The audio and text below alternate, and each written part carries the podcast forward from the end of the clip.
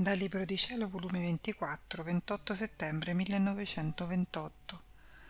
Chi vive nel voler divino può formare la luce. Ogni verità sopra di esso contiene una felicità distinta una dall'altra. Il mio abbandono nel fiat divino è continuo, mi sembra che esso non mi lascia neppure un istante, ed io sento in me e sopra di me la sua luce, la sua forza creatrice, la sua vita che mentre sta in me tiene sempre da darmi. E che cosa mi dà? Mi dà sempre nuova luce, nuova forza creatrice, nuova crescenza nella sua stessa vita, in modo che mi sento come una spugna inzuppata di volontà divina. E ad onta che il mio dolce Gesù mi tiene quasi priva della sua adorabile presenza, o al più qualche lampo fuggitivo, la luce del suo fiat divino non mi lascia mai, e se il mio povero cuore si sente in atto d'affogarsi per il dolore d'essere priva di Gesù, la luce del fiat dardeggia più forte e mi eclissa il dolore, e sentendomi inseparabile da esso, mi fa seguire i suoi atti divini. Onde mentre seguivo gli atti del voler divino, il mio amato e sommo bene Gesù, scendo da dentro la luce del suo fiat, mi ha detto Figlia mia, come l'anima si mette in atto di fare il suo atto nella mia divina volontà, si mette nella sorgente della luce di essa e vi forma la sua luce. E se tu sapessi che significa poter formare la luce, qual gloria, quale onore, che la creatura acquisti la virtù di poter formare la luce. A nessuno è dato di poter formare la luce, solo per chi vive nel mio volere divino, perché esso nutrisce l'anima di luce e lei, nutrendosi di luce, acquista il dono e le proprietà naturali di formare la luce. Ed oh, com'è dilettevole per noi vedere che la creatura nella sorgente della nostra luce forma la sua, per darcela a noi e dirci. Maestra adorabile luce eterna tu sei e luce eterna mi dai. Ed io ti porto la mia piccola luce come il più grande omaggio l'amore più intenso che premendo la spugna del mio piccolo essere impregnato della tua luce vi forma la mia per darla a te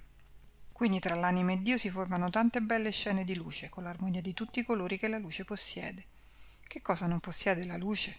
colori dolcezza profumi gusti d'ogni specie sicché le scene si alternano, una più bella dell'altra. Ecco perciò che il vivere del mio fiat divino richiama in sé il principio della creazione e ci ripete le gioie e le feste del principio di essa. La creatura entra nell'ordine nostro, negli atti nostri e ci dà gioia e felicità, e noi andiamo suggellando sulla sua fronte la nostra somiglianza. Dopo di ciò seguivo i miei atti nel divin volere del mio dolce Gesù ha soggiunto. Figlia mia, Grazie grandi ho fatto a te per mezzo tuo a tutto il mondo nel manifestarti tante verità sulla mia divina volontà, perché non solo le mie verità sono vite divine che la mia somma bontà mette fuori e biloca questa sua vita per quante verità manifesta, ma dette vite contengono ciascuna di esse una felicità distinta l'una dall'altra da comunicare alla creatura, ed una gloria diversa l'una dall'altra che le creature possono dare a colui che l'ha manifestata. Ma queste felicità saranno comunicate alle creature quando conosceranno queste verità, Esse stanno come tante regine, ciascuna delle quali posseggono proprietà distese e distinte l'una dall'altra, e stanno aspettando che i popoli conoscano che esistono queste regine e che contengono le loro proprietà,